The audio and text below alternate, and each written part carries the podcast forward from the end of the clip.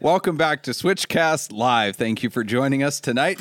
And we are very, very happy to have Tyler Sanders back in the house tonight. He's What's up? been Yes. out sick for a couple weeks. Fantastic. Switchcast is the podcast, the automotive related podcast, where we are searching for the truth and the humor in the car industry. That's right. If it ain't true, it better be funny. And a new tagline since Tyler left us and returned is it's automotive wis- wisdom with a side of sarcasm, or vice versa, depending on our snark level of, of the week. So much changes when you leave. My goodness, tagline is different now. I don't know what's going on. I know. Should I leave more often or no? No, no, you should not. You're an integral part of this. Wait, Says all of the feedback from Can we- the pollsters. we'll we'll cut this, but can we turn the music off that's in the showroom? Oh quick? yes. Gonna get copyright stricken here. Um, anyway, so Thank you.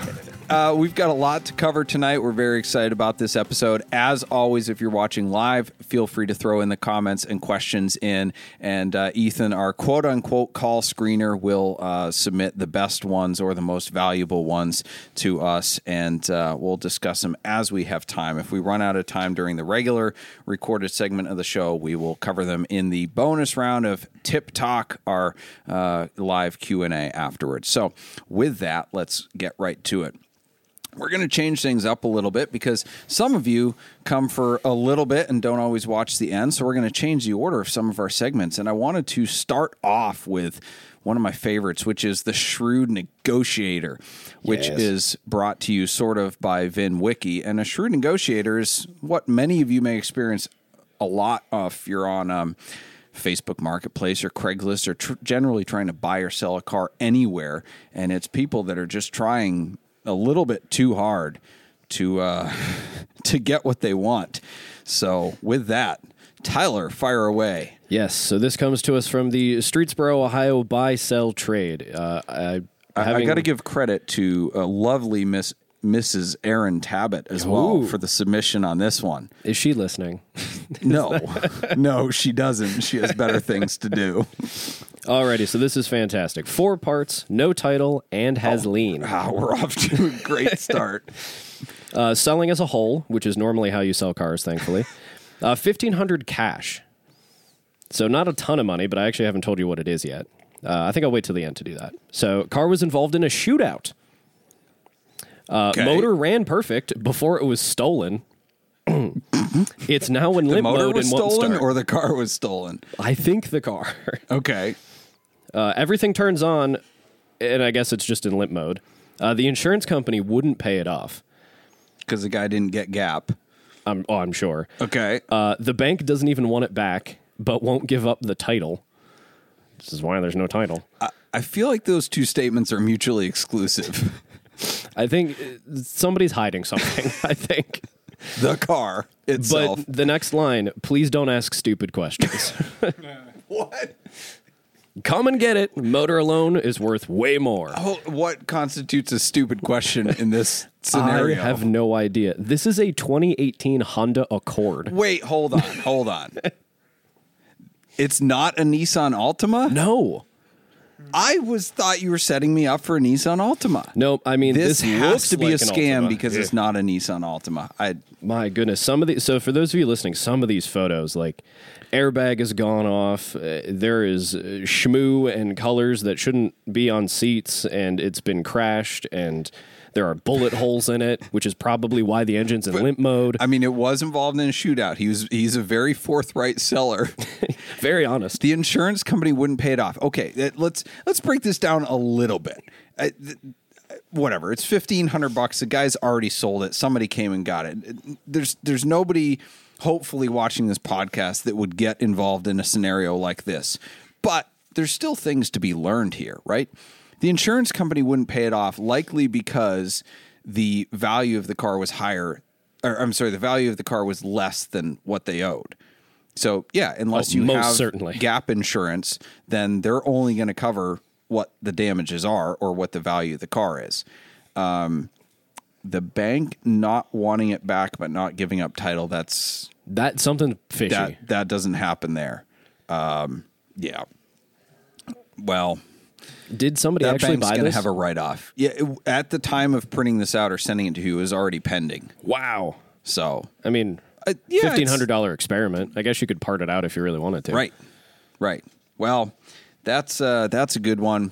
I don't think we're saving anyone from uh, buying a no title wrecked shootout Honda Accord here tonight, but uh, you know.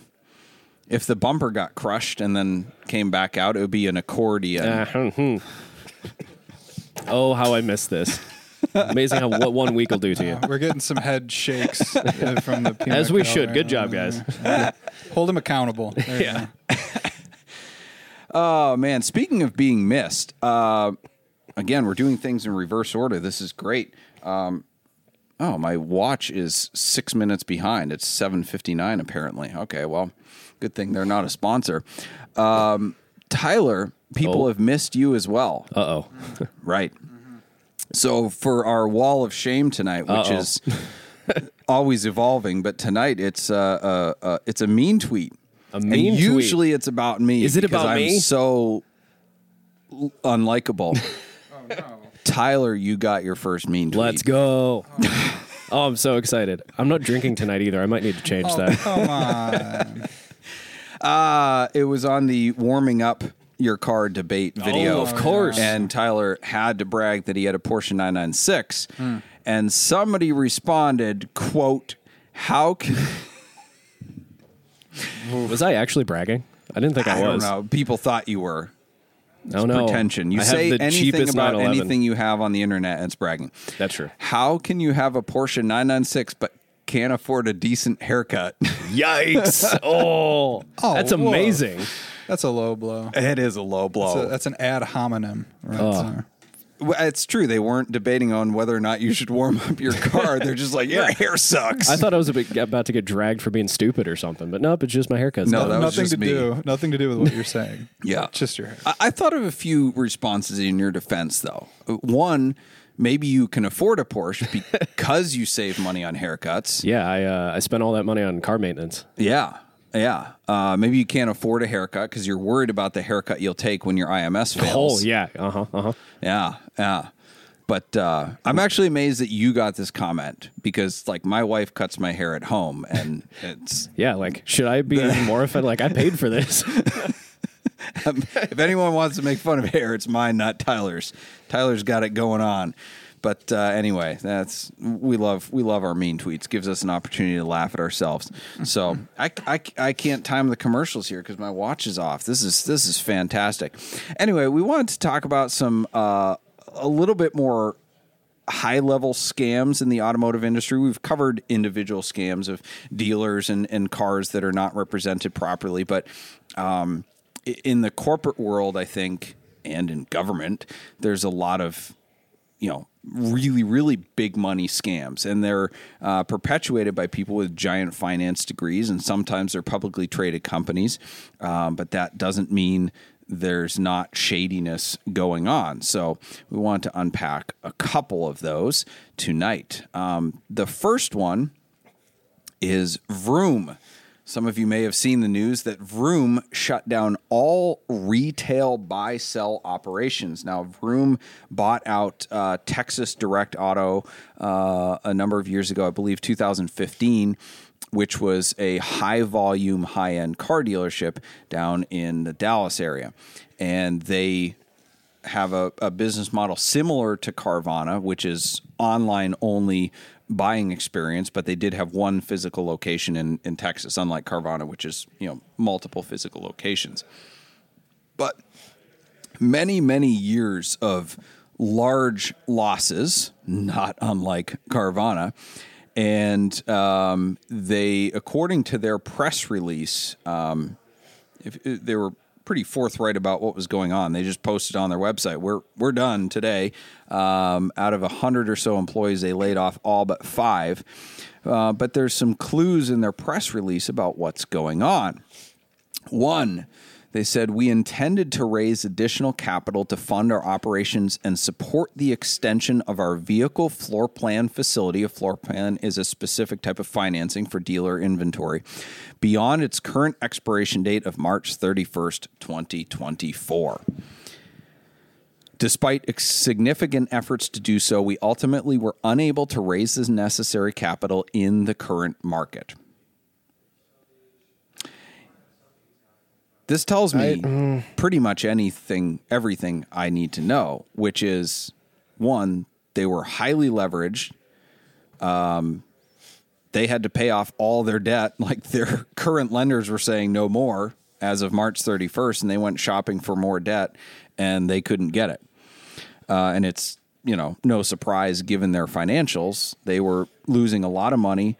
Uh, a couple articles I read were pretty terrible in terms of their um, con- consumer complaints. I think one of them said that there was 1,900 active complaints against them for the better through the Better Whoa. Business Bureau, and it was the same stuff as Carvana. It was like not delivering titles, not paying off cars, like really shady crap, like basic level stuff. If you're buying and selling a car.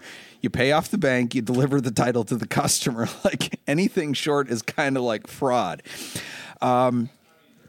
They also had had a, a multi-million dollar judgment against them from the uh, Department of Motor Vehicles uh, of, of- for Texas for similar type things. So there was a lot, a lot of holes in their business. Yeesh. Yeah.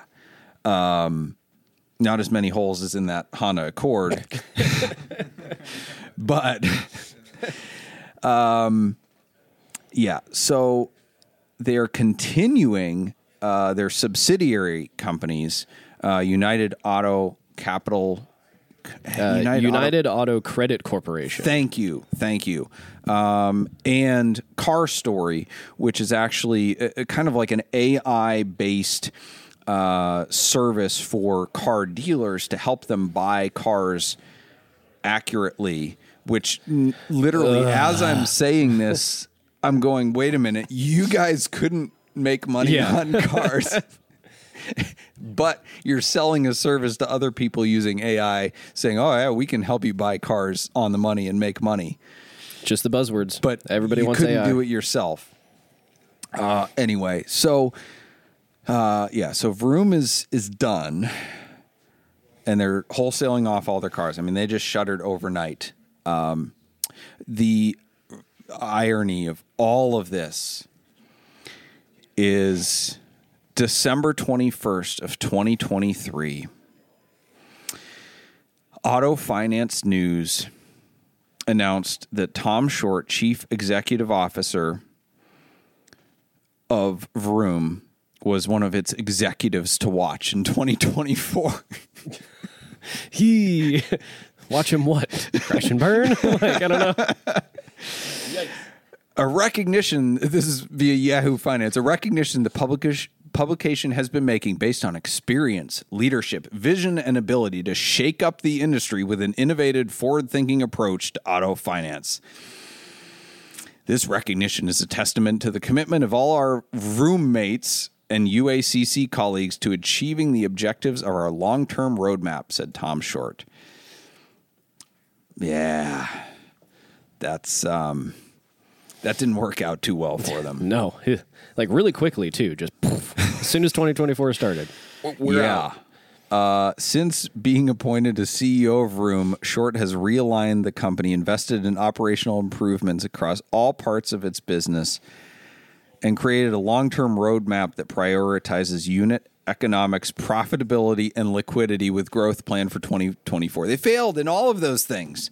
Well, and it's Their- also their in writing unit- that Sorry, they go. just like took a dart and started throwing it at like business marketing words, like hmm, liquidity, like I don't know, I forgot the other ones already. But profitability. I mean, oh yeah, well okay. that's- I'm not going to say profitability. That one's a little important to running a liquidity business. usually follows profitability. yeah. If you lose Step money, one. you're illiquid unless you just get more, you know, sell more stocks and get more debt. But Kinda like they- Carvana, they- ah, yes, yes. Oh, am I skipping ahead? I'm sorry. Oh, maybe. Let's let's uh let's go to a commercial and then come back because this this does this does have to do. But oh, before I before we go to that, um, the stock price though, if you look at Vroom stock price, it tells it all. They opened at I think forty three dollars a share, and for the last two years they've been at like fifty cents to a dollar. I mean, they literally flatlined. If you look at the definition of flatlined. It's Vroom stock. Yeah, over the past six months, they've lost ninety percent of their stock value. Right. it's now it a went quarter from like each. 80 cents. To, I mean, it's, it was still a flat line. This is going to be the next thing. In six months, we're going to wish we put our life savings into this because it's going to be like twenty bucks a, a share. Could have been rich. I mean, history it's based on how we missed with Carvana's stock price. But there's a reason. There's a reason for my predictions. And Switchcast is brought to you by Boxcast. Boxcast is a live streaming company based in Cleveland, Ohio, and they serve broadcasters and viewers around the world. Their founders launched Boxcast back in 2013 with one purpose, and that is to make people a part of the experience. So if you're looking to live stream your podcast, church service, car show, sporting event, wedding, or even your cannonball attempt, Boxcast is an easy and flexible live streaming platform for organizations. Boxcast is so easy, in fact, that we're broadcasting this show with a phone. So head on over to switchcars.com forward slash boxcast for your free trial.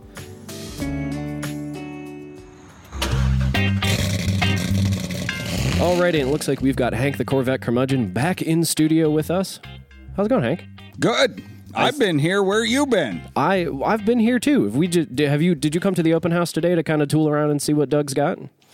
Nope. Uh, well, yes, I heard there was uh, there was free beer and sandwiches, so I did come for that. Oh, nice. See, maybe we need to start doing that uh, for you more often. We can uh, talk to Ethan about that. I would like that. Ethan is not Get some better coffee in here too. you know what, Hank? That is actually I haven't had the coffee here, but I'm all for better coffee. It's that fancy German machine thing. Oh, the just give me some Folgers, Oh, okay. Nah, that's just wood shavings, Hank. Yep. Okay. All right. So I don't know if you saw. There's a pretty sweet uh, Corvette ZR1 out in the showroom today. That's like orange. I did. I don't know if you saw. They hired me to do a commercial on it. What? Yeah. When did this happen? I've missed Last so week. much. Oh, you ain't goodness. been here. Where you been? Look, I've had to deal with some ailments. It's fine. I'm back today. Ailments. yeah. What kind of ailments? I, I had I had the Rona for a little bit. You know. no. I never get that. You probably got the jab though, didn't you? That's why you keep getting it. All right. all Keep right. getting it, Hank. I haven't had it in four years. Well, I've never had it. Consider yourself lucky. It sucks. Um. So how did you do first time in front of the camera? Did you have a good time? No, it was just fine. Yep, they paid me good. Paid me cash too, so Margaret didn't know anything about it. Nice. You can uh, use that to buy some car cleaning supplies or something. She won't even know. Uh, so we do actually have the question this week is from one of our audience members, Devin Ruckus on YouTube. I got a question for you. for me. Yeah. Okay, You What's drive up? a Volvo wagon, right? I do. Yeah, real proud of it. What year is that Volvo wagon? It's uh, 2010. 2010. Yeah. Did you know that Volvo was bought by a Chinese company as of 2009? 2009. 2009. So you are driving a commie wagon. you are contributing to the downfall of America. Did, no, well, actually, You Hank, should support American-owned companies that provide jobs to hardworking Americans. My Hank. Corvette was built in Bowling Green, Kentucky, providing good jobs to union working, hardworking Americans. Hank, China is destroying the environment. They're spying on us, and they're responsible for that pandemic that gave you that sickness you had. And you're supporting them and giving them money. So my car is actually mostly a Ford Focus. Well, that's another problem. But that's an American company. I've looked under the seats and like you know the vents that bring warm air to your feet in the back. It says Fomoco on it, like it's a Ford part. So I'm driving. I'm practically driving an American This car. is why I don't have a Ford. You're all in this together. oh my goodness! All right, let's get to Devin Ruckus. I lost question. a lot of respect for you tonight, You had respect for me. I thought with my skinny pants and my weird sweater, sometimes you just really weren't about this, and you put up with me because Doug told you to. But that's I put up with it because I'm being paid to be here. Ugh, Ethan, we should talk about that later. Um, anyway, so Devin Ruckus got into our YouTube chat before the stream even started tonight and said, What's the story with the Indy car Hank was using as a table in the recent Corvette video? Were you using something as a table?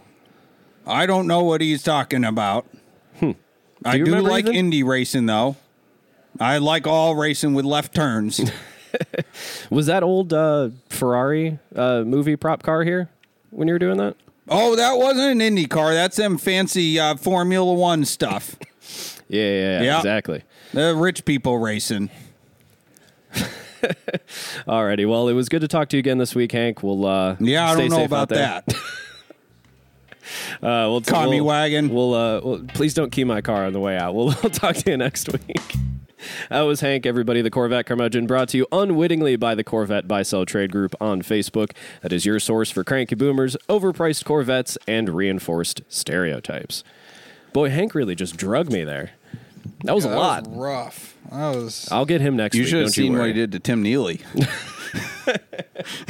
Tim didn't pretty know what was coming. Tim Uh, looked I've- nervous the whole time. I, I have a, a sheet in front of me that proves I, I have told people that I the Corvette curmudgeon is my inner spirit animal. Uh-huh. I found a sheet from high school, Oh, no. a fact sheet, a printout sheet of my car for car shows what? that proves What car was it? Was it your Crown Vic? no. I'll read it. This is this is how proud I was of my car. In 1994, the Taurus SHO was the fastest accelerating car. Ford made, excluding the aftermarket Cobra, is what I called it at the time. Please, t- Oh, did you boy. actually put the quotes on the? No, I didn't. I'm putting on them now to save my car guy reputation because it's definitely not aftermarket. oh gosh! In 1989, the year the Taurus SHO came out, it was the fastest sports sedan in the world until the Vauxhall Lotus Carlton was produced. I, I really want a Lotus Carlton, by the way. That was a heck of a car. I think you still really want one, right? Next bullet point there's at least 27 SHO clubs in the U.S. There are more than 30 web pages dedicated to SHOs, which in uh, whenever I printed this out, like 2002, that was a lot of websites. That was when Angelfire was still a thing. The 1994 manual transmission SHO will do 0 to 60 in 6.6 seconds and quarter mile in 15.2. It has a top speed of 144 miles an hour. Only about 2,500 five speed manual SHOs were produced in 1994. Oh, please tell me you get down to yours being special. This is SHOs fifty. had an 11 year run with seven to 8,000 produced annually, accounting for less than 2% of all Taurus. Oh, the percentage. Yeah. Yeah. And that went into the history of how the SHO came about, which is actually kind of interesting. That really was a cool car. So the idea, according to me in high school, uh, we'll, we'll fact check this later. The idea came from the custom built Ford LTDs in the Bob Bondurant Racing School, and then Ford asked Yamaha to build the engine for the Taurus. They agreed, and the Taurus goes down in history as the only production car ever to have a Yamaha motor in it. Now, there are other cars with Yamaha engineered motors, but not like fully built ones. Uh, blah, blah, blah, blah, blah. Ford made styling changes, built a custom five speed gearbox, stiffer suspension, front and rear sway bars, custom eight way sport bucket seats. Uh, oh yeah. Yeah. Lots of it have it of course has all the amenities like eight and a half millimeter high energy racing wires and double platinum plugs. I'm sorry, racing wires?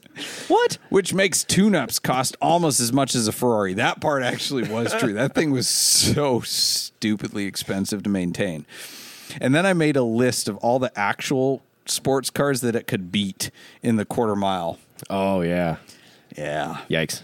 Yeah, I was really, really proud of my SHO, but somehow I still lost in the local car show to a Pontiac Grand Am that had like velvet in the back seat and roses and stuff, and it was like a Roses? yeah, it was a it, it was a it was a party back seat. Ah, ooh, I see. He had chrome wheels, and the, it was the Grand Am. It was like the black one with like the the checkered flag. There's some special edition or something like a Indy pace Oh, car edition yeah. or whatever. But yeah, like literally, I remember he had the back door open, and he had red velvet over the rear seat and like flowers and stuff. Like, gee, I wonder what this is for. And I had my info sheet about how special SHOs were, and he Listen got the trophy because he had velvet. Did he have like a, a poster board seat. out in front of his car? No, he had a velvet blanket in the back seat. He was going for a different demographic. Yeesh. Ah, anyway. So back to high level multi million dollar scams. Um, Carvana, on an unrelated note, uh, we've we've harped on Carvana a lot, a lot, and I am not trying to beat a dead horse. But I was going through their third quarter financials um, the other day, the other week, uh, because their press release was bragging about themselves quite a bit.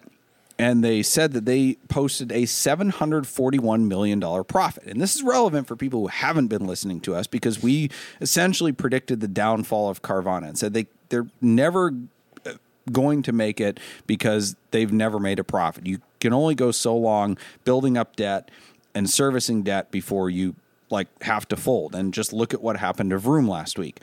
But after we said that, their stock went up a thousand percent last year.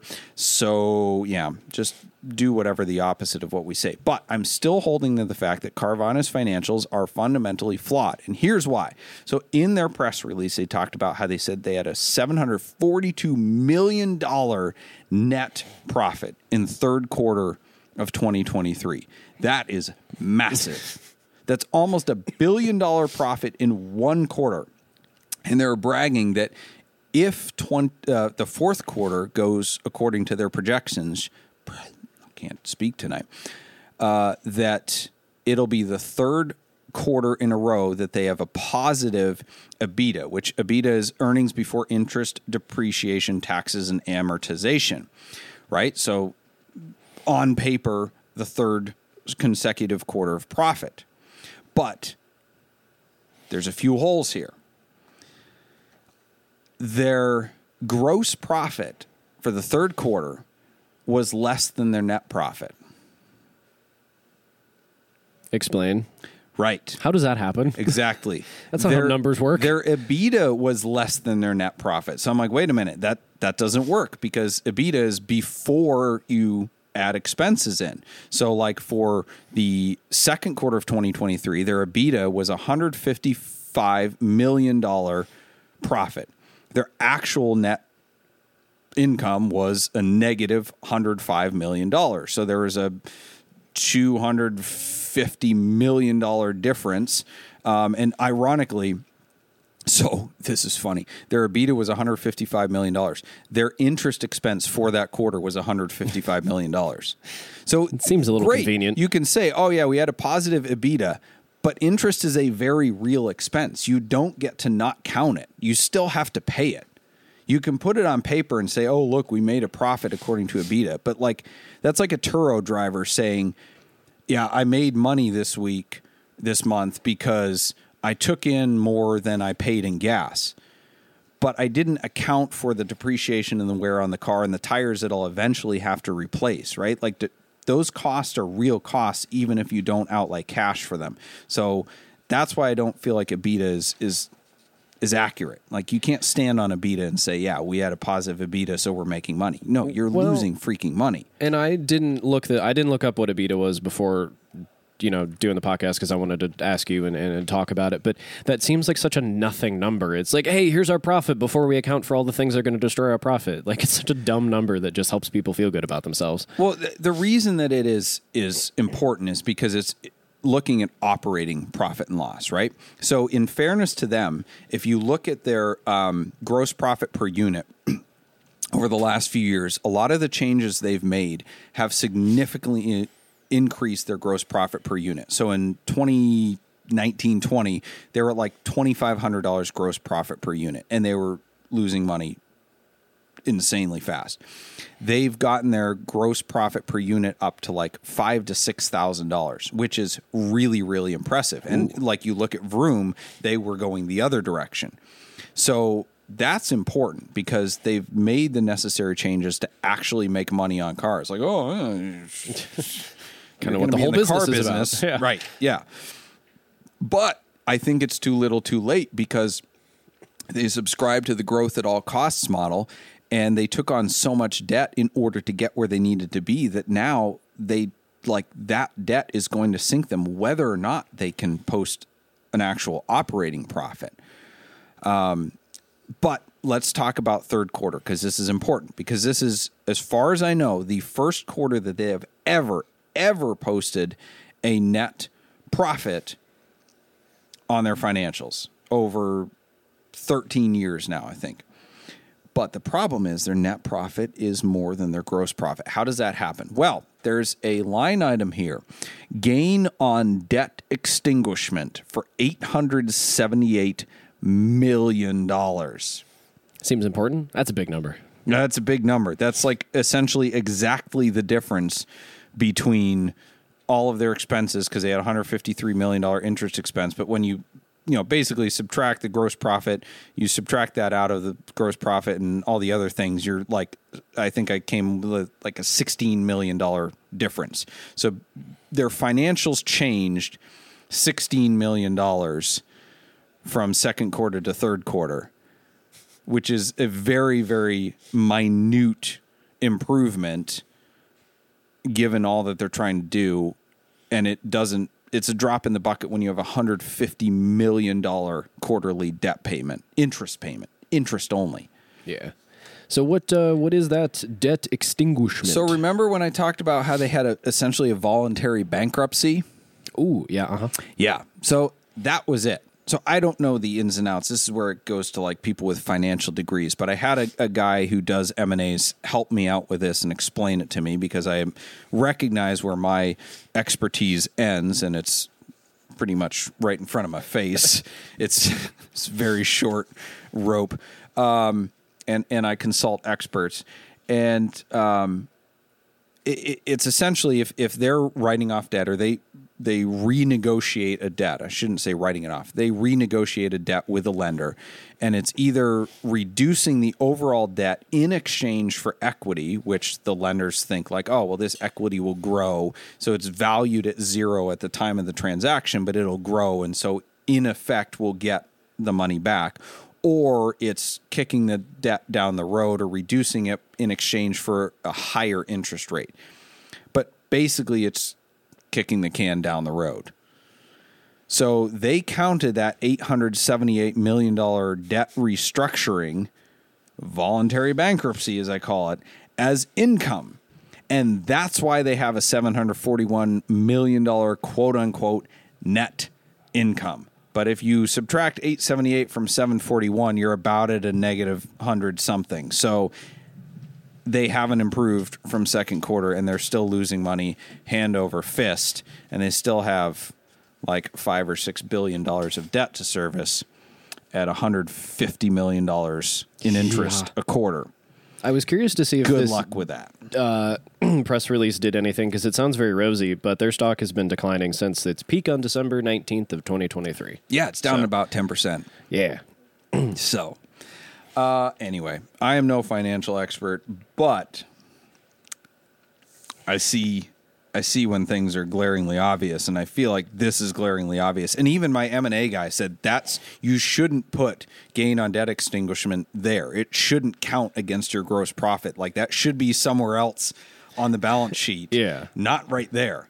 So the way they're reporting it is deceptive. That's and they're like it's business. a giant publicly traded company and like they're playing games with their financial reports. So i'm really really curious. I refresh like every day. I'm like i want q4 numbers. I want q4 numbers.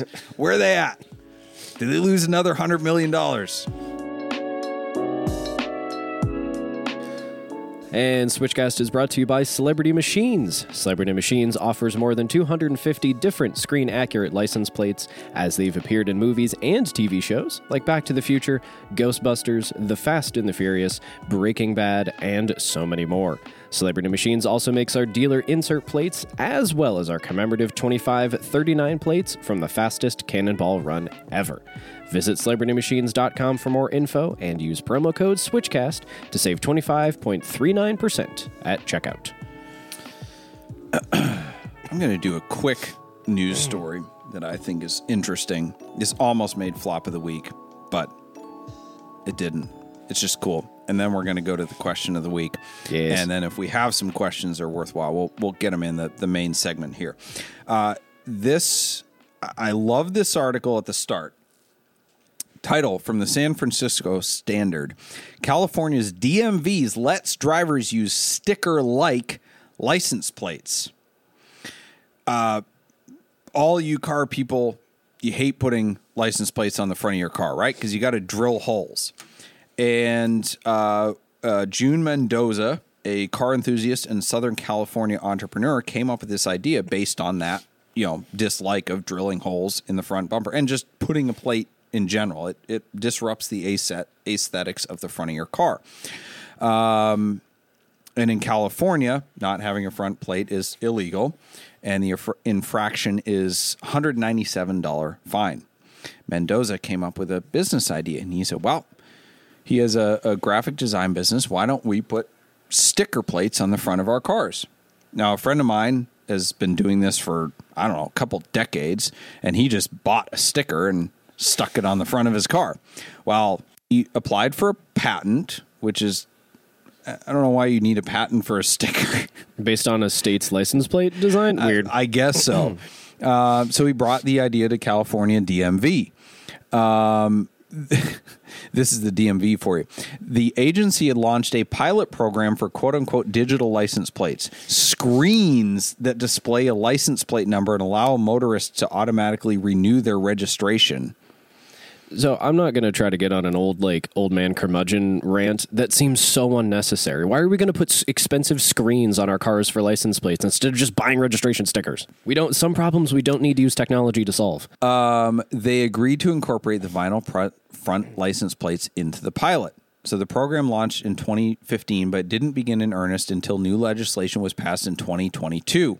As of December 1st of 23, 8,000 approximately vehicles are participating in the program. And they're gathering input regarding the development of proposed regulations governing the use of alternatives to license plates. Oh my gosh, it's a sticker. Okay, right?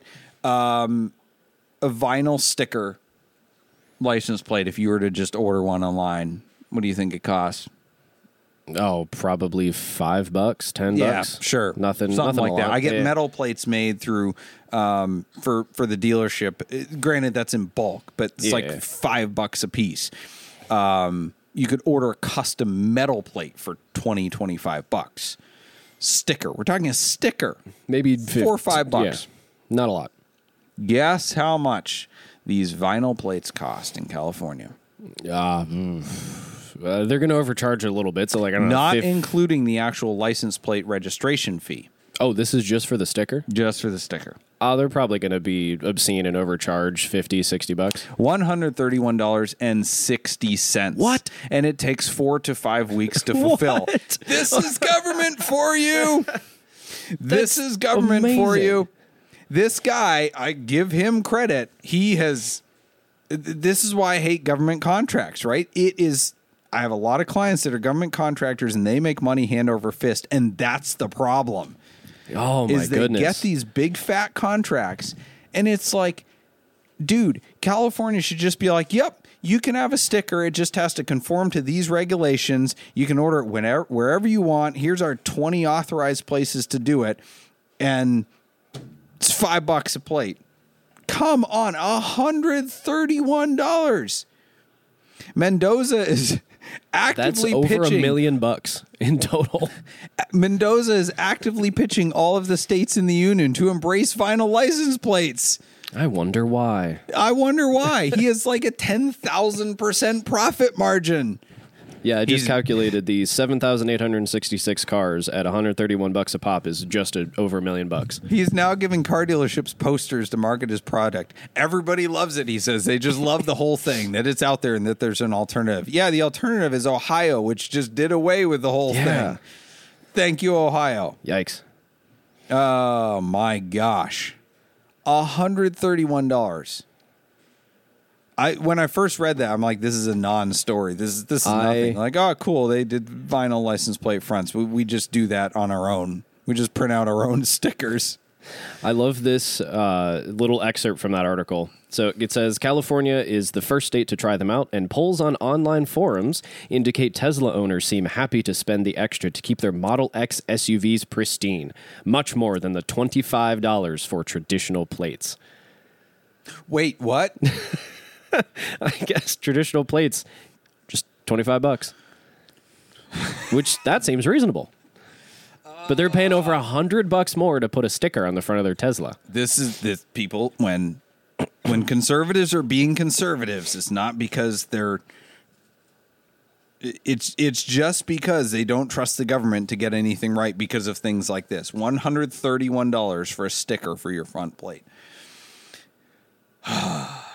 Congratulations to June Mendoza. I'm happy that you were making gobs of money off of this, but uh,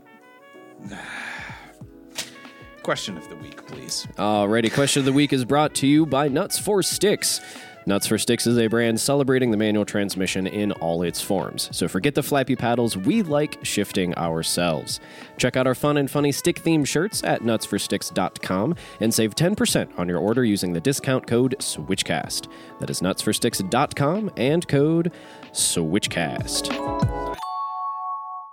Side note on that, we have restocked the Keep Your Woman But Switch Cars shirt, which I'm wearing tonight. The ever popular one. We've sold out of these twice. We have them back in stock in almost all sizes. And we also have our new Switch Cars logo t shirt. Um, so head over to nutsforsticks.com. We have everything back now. Stock up. Heck yeah. All right, question of the week comes from switchcast.live, which for those of you that don't know is your hub for all things switchcast, and we love to prioritize questions from there. So if you miss an episode of the podcast, curious what's going on, head to switchcast.live. You'll get all that juicy information there for you. Uh, Danny Schreiber commented recently and said, Doug, I've been a truck guy. I need you to talk me into a C5 or C6 Corvette as a daily and why.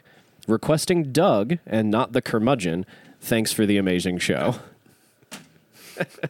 Sorry for the disappointment. Hank already left. Well, Hank would say you can't daily a Corvette anyway. Oh yeah. You should only drive it to car shows, low mileage. Uh, there's so many reasons, so many reasons. I've had, I've had one as a daily, and then I got other cars. So I've, I've I'm on my second C5, but I, I've had one that I put thirty thousand miles on in a couple years. It's a fantastic daily. Um, not you- awesome in, in the winter. I, I will say that the lack of just general insulation on the car, like you park it on a 30 degree day and go into the store and you come back out and the car is 30 degrees inside, even if it was 80 before you got out. Um, but other than that, they're they're fantastic. One, it's an LS1 that just never breaks. Nothing on the car ever breaks. You can drive it cheap. You can drive it easy. You can maintain it yourself if you have a modicum of understanding of mechanical stuff, um, which according to the internet, I don't, based on my opinions of stuff. Um, uh, they get like 30 miles to the gallon on the highway. Uh, the hatchback has tons of trunk space. You can put golf clubs, groceries, whatever you want in there. Enough luggage for um, you know a, a two year trip for a guy or a two day trip for a female. Um, they're great to drive. They're inexpensive. They've taken all their depreciation. I mean, like, there's so many reasons that it's a great daily driver. So many. Hey, I'm sure Yeah. you could even uh, put some winter tires on it, and it would be serviceable in the wintertime. It would be fine. I wouldn't do it. I'm game for a lot of things in the winter. That's not the car I would pick. But it's it's not even because it's rear wheel drive and front engine, so like you don't have a massive weight over the drive wheels. Um, it's more the issue of like you have frameless doors and not great sealing at the top, Yeah. and it just like it's not insulated the way German cars are, and it gets cold so quickly after you if you're not running the heat. And there's just So- you know I used to drive uh, mine more when it was just cold and there was no salt on the road because I was like, well, I'll just drive it. The salt's the only thing I really care about destroying it. Um, but it kind of sucks to climb into a freezing cold car at the end of a workday with like dress pants on and just be frozen to your core. Yeah. And then it like barely warms up on the way home, so you don't actually get warm. And it's like I miss my heated seats. I miss the better insulation. I, And I don't think the C5 has heated seats as an option. Ooh. so that's a. Chilly. I mean, well, you can get them on eBay or whatever. That's Well, that's actually an easy install. So, yeah, um, that's that's a good question though. But yeah, it, do it. Let's totally do it. um, do we have any uh, imminent questions, or can we go to the appraiser? Um, I think we're running a little low on time ish, so we can go to the appraiser. And then those of you who are in YouTube chat, we've been keeping an eye on questions and stuff as usual, so we'll get to those in the uh, tip talk. All right. So th- this is a we've got a few things to cover on the appraiser, and this is it's been a while since we've done this segment, and again I've changed it at my whim. Um, we're covering some auction stuff this week. Um, as some of you may know, Barrett Jackson. It's the brand, but Scottsdale Auction, Scottsdale Car Week happened last week. Uh, so you have not only Barrett Jackson, but some of the smaller auctions as well. And you have thousands and thousands of collector cars changing hands, many of them on TV or live stream. Uh, it's it's probably the biggest uh, automotive auction week in in the world. It not probably, it absolutely is. Um, but I want to talk about three auctions in particular, uh, and, and not all from that uh, that week. Uh, just just to kind of highlight some some lessons to learn. Uh, the first one I want to talk about is not from Car Week uh, from Arizona, but it is from Bring a Trailer. And this was a, another shill bidding example submitted Uh-oh. by Michael Michael C on Instagram. Not gonna, not gonna butcher his last name. This was a 1994 Toyota Land Cruiser FJZ80, and it was for sale by a dealer. And uh, there were some a lot of questions that were kind of going unanswered, and kind of the usual like dealer lingo and dealer speak, where he really wasn't answering questions, just stating how amazing the car was. But that aside, there was a there was a cardinal sin sin committed. He was shill bidding. Ugh. He was using a second account to bid, but he forgot to log out of that second account before answering a question that somebody asked. Nice. Yep. Oh, amazing. Oh, Oops. so good. Listen, if you're gonna cheat, like in racing, be good at it. Yeah. Goodness. Be good at it. Use a VPN or whatever, like, you know, different IP addresses or like I I don't know this because I do this. I'm just like I It's like almost common sense, though. Right, right. Yeah, if you're going to try to be a criminal, think like a criminal. Ah. uh, BAT, in their defense, uh, did restrict slash ban both accounts. I mean, BAT does not condone shill bidding or whatever. They're very much against it. Um, and, you know, the commenters caught it super quickly, but it was Ah, come on, people. Be be better at being bad. Seriously. Uh, number two, uh, Diablo SE30 on P Car Market. Uh, beautiful, beautiful car, which I actually wanted, and this is why I found out this this information. But the the seller, another not great seller on on online auctions. Listen, if you're gonna sell on online auctions, you have to be ready to deal with anything, and you have to do it professionally and jovially and all that stuff. But there's a defensive, very defensive seller. Um, and in in fairness to them, they had posted tons and tons of historical documents on the car, tons of service records, original build sheets, period photos, et cetera, et cetera. But all those things did, and I'll tell you why, they gave a false sense of security, right? Because they said, we have all this stuff. This is the complete record of the car since new. But they withheld one receipt. Uh oh. One receipt. Now, I want to be careful here with my allegations. They may not have had the receipt. Put that out there. But, it we- was missing. but it was missing. We we think they might have. Um, I was interested in bidding on the car. I texted a contact of mine in Germany who helped me find my Lamborghini, and he knows all about the cars over there. And if he doesn't know, he knows the people that do. And he said, "Oh yeah, I know that car really well." And that car had an accident front front right area, and the entire car has been repainted. Oh. So I was like, all right, well, I'm not going to bid. I'm not going to be the the narc. I'm not going to be the auction police. But I'm just I'm out. I'm not going to bid anymore. Well, somebody else said, hey, can you do you have pictures of the accident? And the seller was very defensive, and he he commented, "Get yourself informed before asking dumb questions." Whoa. To this person, and he, he used "Get yourself informed" to somebody else as well. And I was like, "All right, well, now it's already started." I'm just going to turn it up a notch. So I was like, all right, well, here's what I know about the car. And of course, they're like, wow, you, unless you have proof, you shouldn't be saying those things. And I'm like, listen, it's an open comment form. This is what we love about Bring a Trailer and P Car Market and all these auctions. It's open comments. I can say whatever the heck I want. You can either take it as truth or say, you're just commenting because you can comment. You can flag my comment, whatever. But the uh, the seller is being super defensive, but they never posted paint meter readings. They never actually addressed it. They just said you have you have no, you know, you have no corroboration to your comment. You're just saying things. Hmm. Well, I got myself informed, which is what the seller wanted. and after the auction closed, someone posted that they had the actual receipts of the accident repair. So I was like, all right, I'm vindicated. So just the lesson there is just because you have a car with complete service history or what you think is complete, it doesn't mean that that's everything. All you have to do is pull one receipt out of that giant file of an odometer being replaced or something being painted or whatever, and it's like, oh, this is a great car.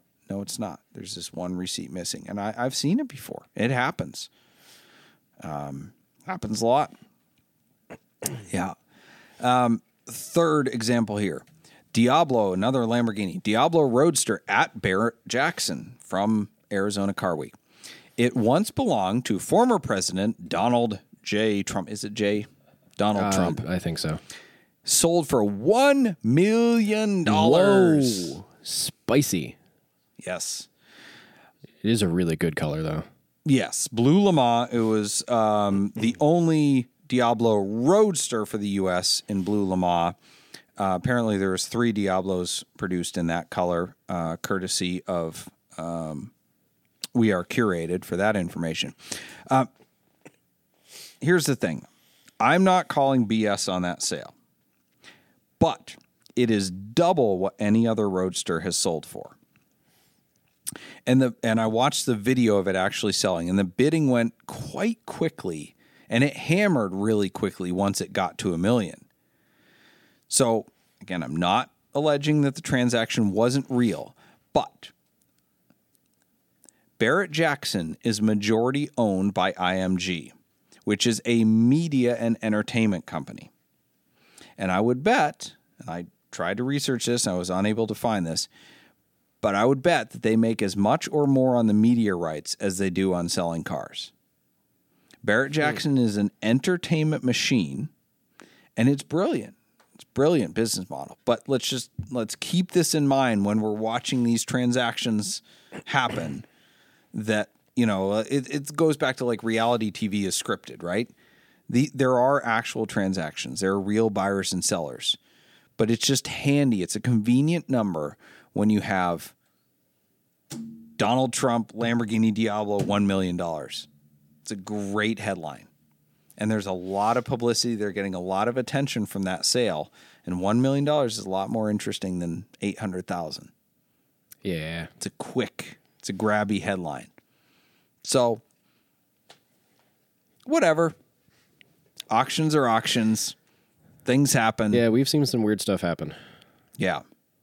Yeah. That is a lot of money for a Diablo. It is a lot of money for Wow. Diablo. But they're in, you know, they're in the South. They're in a, well, it's not a red state anymore, but, you know, they're there with a lot of, uh, there are a lot of, a lot of hanks at that auction with a lot of money and a million dollars is chump change. So maybe just somebody wanted the attention of paying a million dollars for Trump's Diablo because, I, I mean, there's so many rare cars out there that people are buying stories now because there's thousands and thousands of million dollar cars.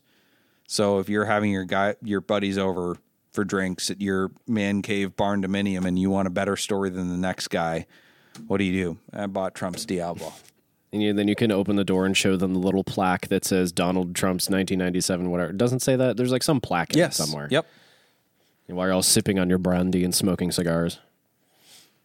Yeah. That's that's why people do it. All right. Well, on that note, it's time for the props and flops. We've got a few minutes left, and then we will go into bonus round of live Q and A for Tip Talk. The props and flops are brought to you by Switch Cars. And Switch Cars is the enthusiasts dealership where we buy, sell, consign, service, and store only cars that we like ourselves. Check out our handpicked inventory at switchcars.com. And Doug, what is our pick of the week from Switch Cars inventory? Uh, it is a car that is not online yet, but it will be soon. By the time the audio podcast comes out, it's a 2006 Porsche 911 Carrera 2S, and it's finished in midnight blue metallic over sea blue leather interior with the factory sport ah. seats and carbon interior. Really, really nice spec, a departure from the standard black, silver, gray, whatever. So if you're looking for a different 997, this is a very, very pleasant color combo. I'm a Oh, little bit biased about midnight blue metallic, maybe, but uh, yeah, I love it. Uh, flop of the week comes to us. It's an article from the-sun.com. It's about a Ferrari collector. This was in uh, Cavallino, which is a big Ferrari only show down in West Palm Beach. It's about Ferrari collector Tommy. I can't do these Italian last names. Cabrerazo.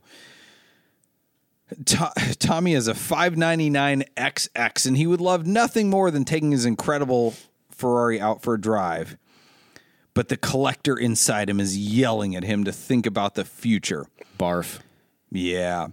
He says valuations of Ferraris have gone through the roof in the last few years, meaning his pristine 599 XX is now worth 3 million and counting. Quote, "It's painful to keep it in the garage, but at the same time it's kind of cool." Is it? I don't think so. Yeah. Ethan definitely doesn't think so. Ethan is shaking his head over there with his luscious locks. I bet somebody likes his haircut. Tommy moves the cars which never see the light of day backwards and forwards in the showroom, makes sure they are full of race fuel, and turns the ignition over a few times a week. What? It, there's so much debate on our highlight about whether or not you should warm up your car. What's worse than idling your car for a little bit and then actually driving it? Idling a lot and not driving it. This turning is so off. bad for these cars. Turn them on, turn them off. Oh. Tommy operates within a network of Ferrari enthusiasts and businessmen who tip the wink when something special becomes available. Listen, I get it. We frequently give the nod and the prop to people who put a lot of miles on their cars, but I understand the sentiment for people who see these as as pieces of art. And I recognize that other people enjoy their cars differently and there are people that derive enjoyment out of looking at their cars and collecting really, really pristine examples. I understand that and I can appreciate it.